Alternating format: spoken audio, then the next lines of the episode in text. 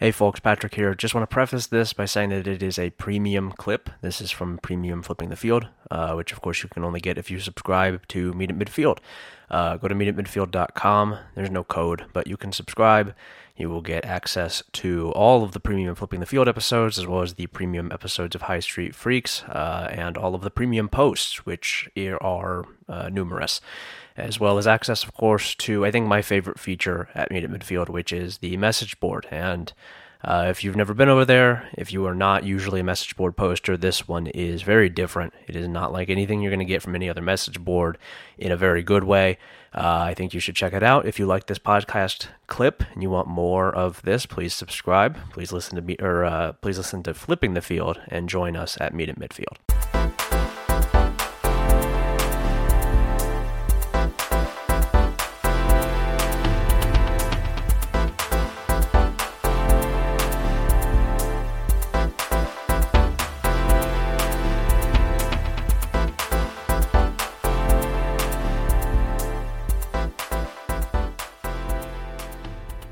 We've got a little bit of, I guess, news reporting to talk about from ESPN. Mm-hmm. Where we both work, by the way. Yeah, where we both work. From ESPN's Paula Levine, headline: Georgia football players add to traffic incidents since January 15th crash, records show.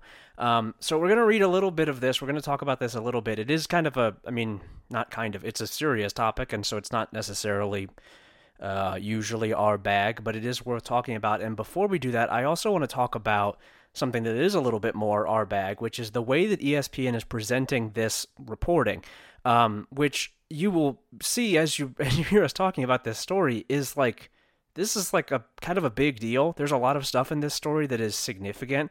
There's a guy who will be talked about in this story who works for the Georgia football team, who is like paying fines and paying, you know, doing all sorts of stuff to get these guys basically out of trouble, which is, you know, standard practice generally, but not that openly. Usually it's not this brazen. So the way that ESPN has decided to present this story is I went to the website to try and find it because you had posted about it, but I didn't go to it through Twitter. If you want to read this story on ESPN, it's only on the little sidebar where it says top headlines, and it's just like very small one-line text. It's the second top headline below Texas Tech inducting Mike Leach into Hall of Honor. It is nice. Nowhere on the main page. There's no picture. There's no big marquee for it. Right now on the actual college football main page for ESPN is It Sure Ain't Babysitting, an inside look at Nick Saban's youth camp by Chris Lowe. NFL scouts pick 10 sleepers for the 2024 draft. Who's flying under the radar this summer? And a picture of Ladd McConkey. The latest we're hearing on Colorado, the Big 12, and all things realignment, story from 2 days ago. Scouting the elite quarterbacks in the 2024 recruiting class, strengths, breakdowns, and team fits from Tom Luginbill. Georgia and who else, breaking down college football's top 10 defenses for 2023. What will Dion's Colorado roster actually look like on the field? That story came out a week ago.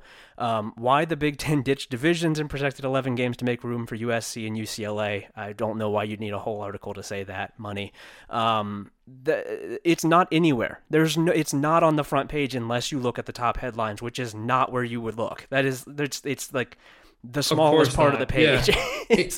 This is ridiculous. Why is this fucking Chris Lowe puff piece on the front page and this Georgia story isn't? What the hell?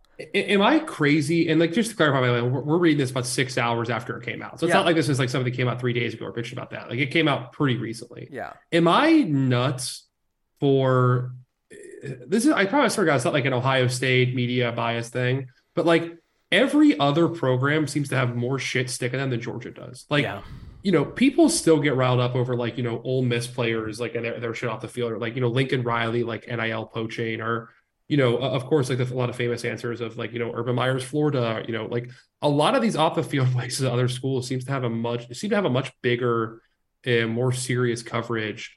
Like this Georgia one I know has been covered a good bit, especially by the Atlanta Journal-Constitution, like with some really good reporting, but it feels like it's not sticking to Kirby or like the Georgia program at all. Like there's just no side effect of the fact like they have a huge problem where they have some of their star players outlined in this article you're going to get into just constantly doing the same thing, receiving no punishment for it, including the fact that it killed two people in the program. Like, yeah, it seems insane to me that there's just no coverage about this. Yeah, like there are this is being buried rather. Yeah, there are a couple of ESPN stories. And then there is, like you said, the AJC reporting, which is where a lot of this stuff, I think, originally comes from. They published a report on Friday that, if I remember, which I will try to do, I will link to in the description of this article. But they posted a story about a lot of this, and it seems like ESPN has gone and backed up some of this reporting, added some more reporting of its own.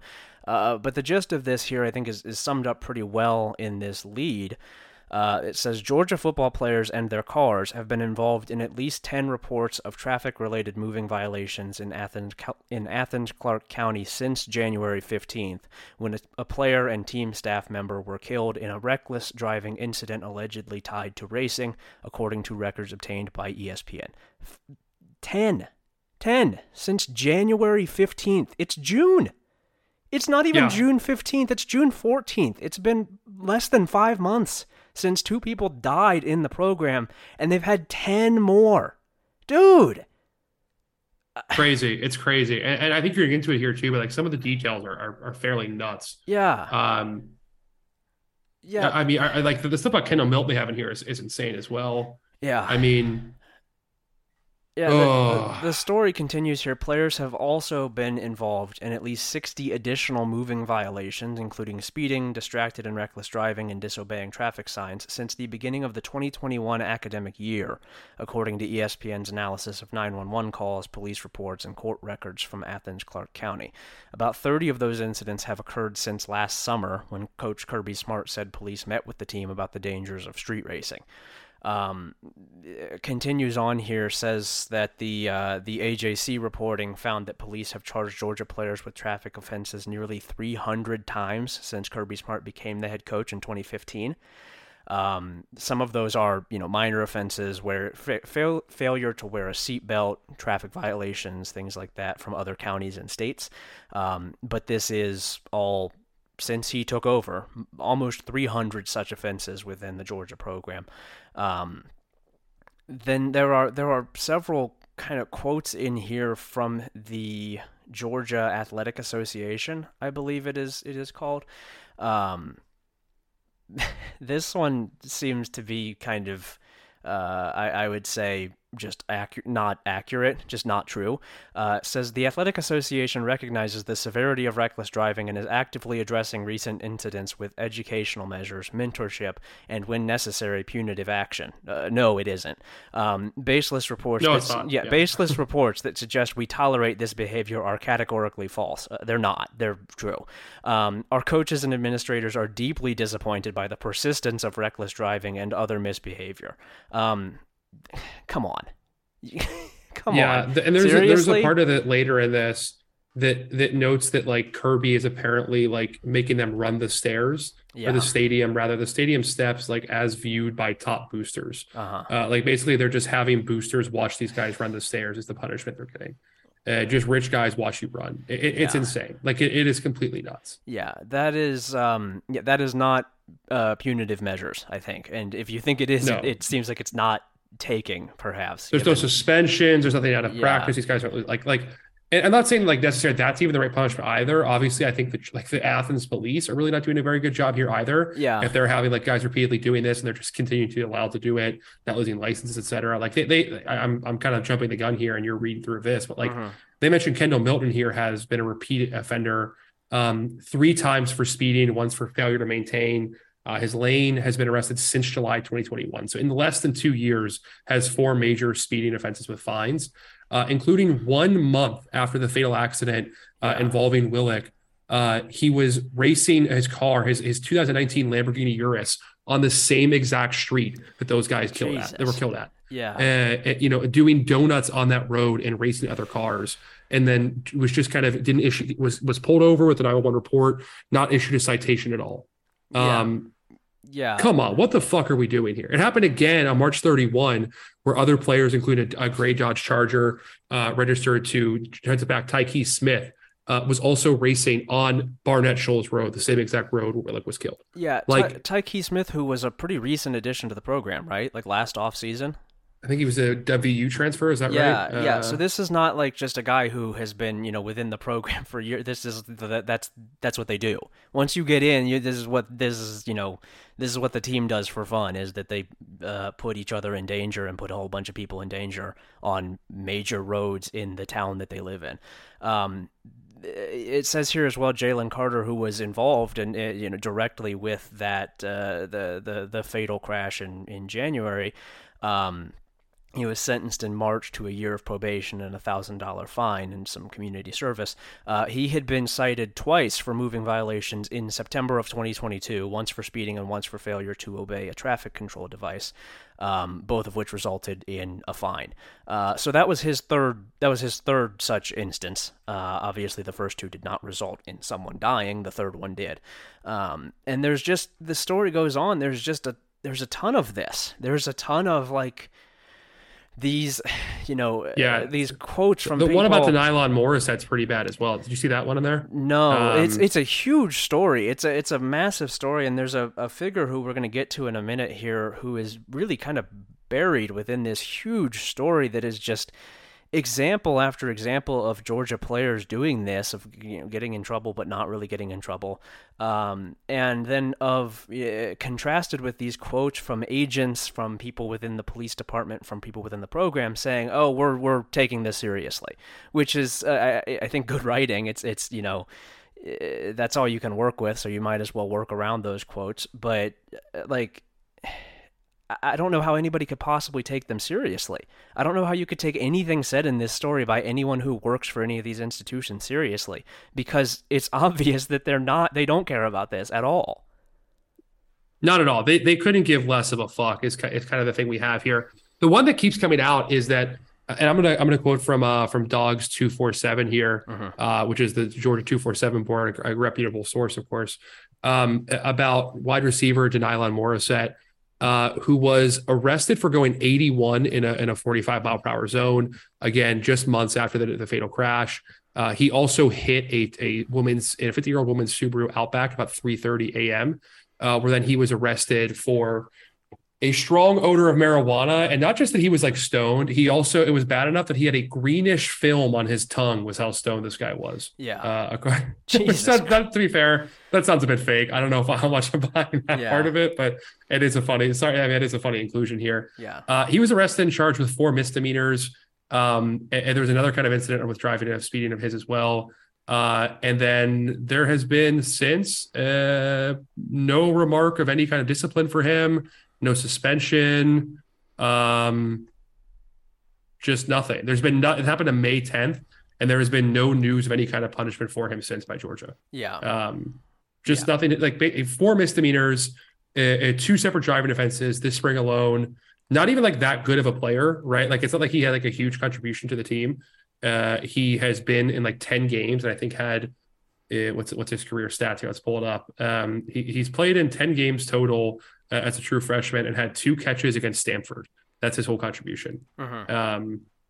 So that guy is getting protected by Kirby. Like, that guy has no punishment. Like no one, there is no one on this team who is like susceptible to punishment by Kirby Smart. It doesn't matter what they do off the field. It just doesn't matter. There's no punishment. Yeah, there's another section here that says, when asked about punishments related to driving violations, the Georgia Athletic Association said in its statement that it could reduce academic achievement monetary awards for serious misconduct. Well, that'll do it.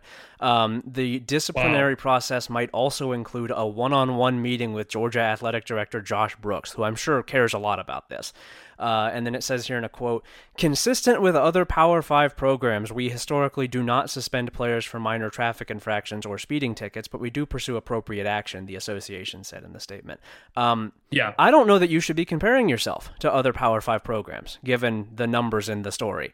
I feel like maybe you have gone past that point. I think that perhaps more action is required, given that you are not putting up the same numbers that other Power 5 programs are, like, at all. I don't think every Power 5 program has like 300 different instances of guys getting in trouble for driving crime, right?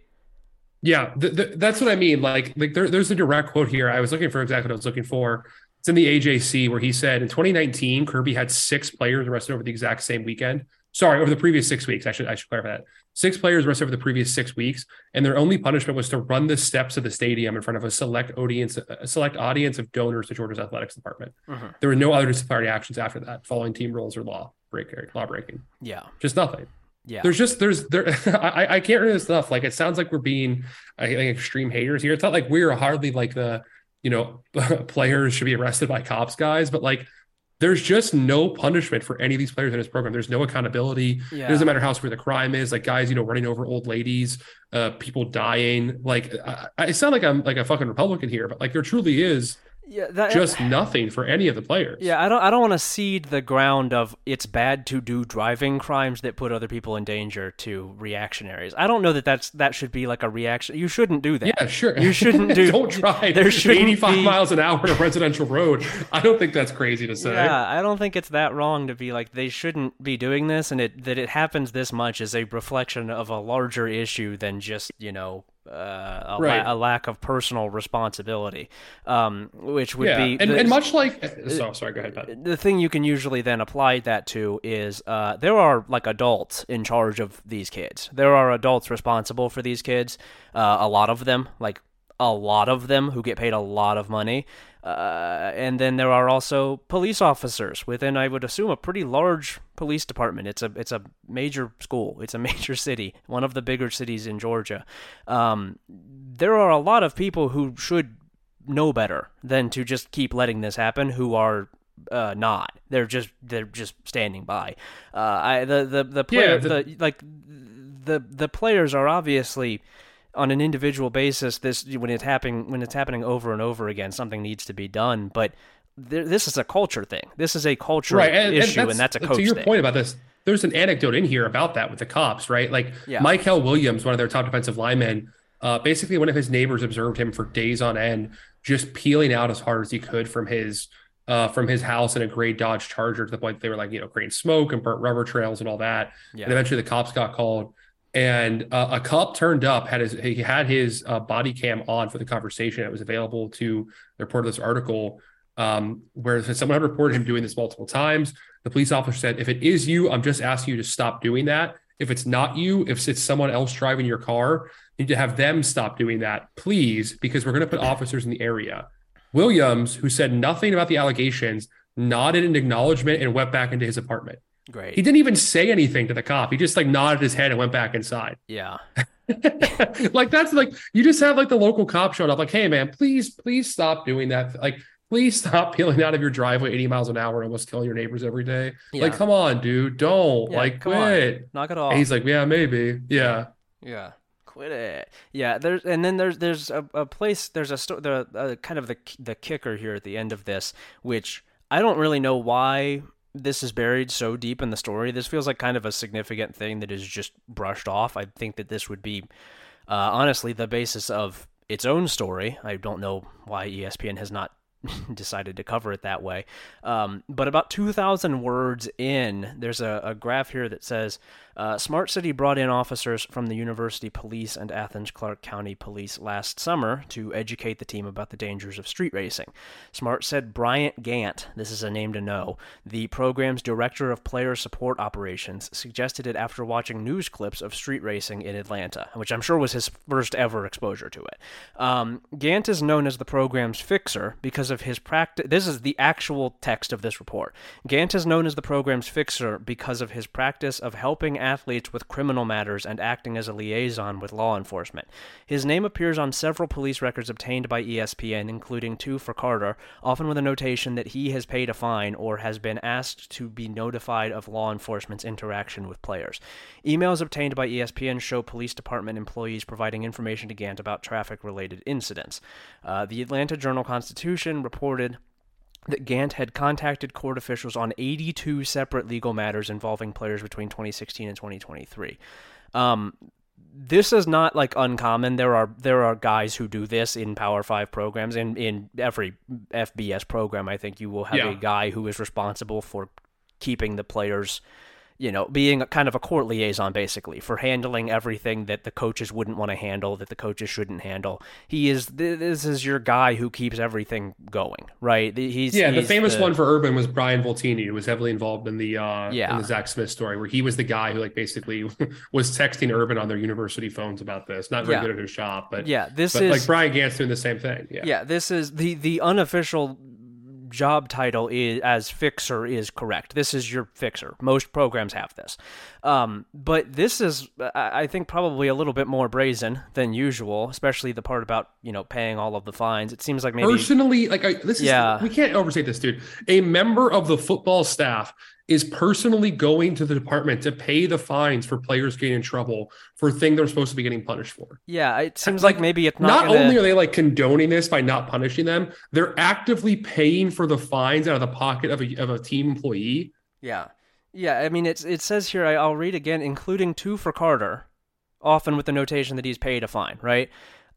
Those are probably the two that I mentioned earlier in September of 2022, before Jaylen Carter was involved in a street race that killed two people, including one of his teammates, that I would almost certainly, I would certainly assume that this guy paid the fine for. I wonder why those didn't take. I wonder why that didn't have an impact at all on this guy who then was involved in two people in the program dying in a street racing accident. I mean, Jesus Christ. You can't do that.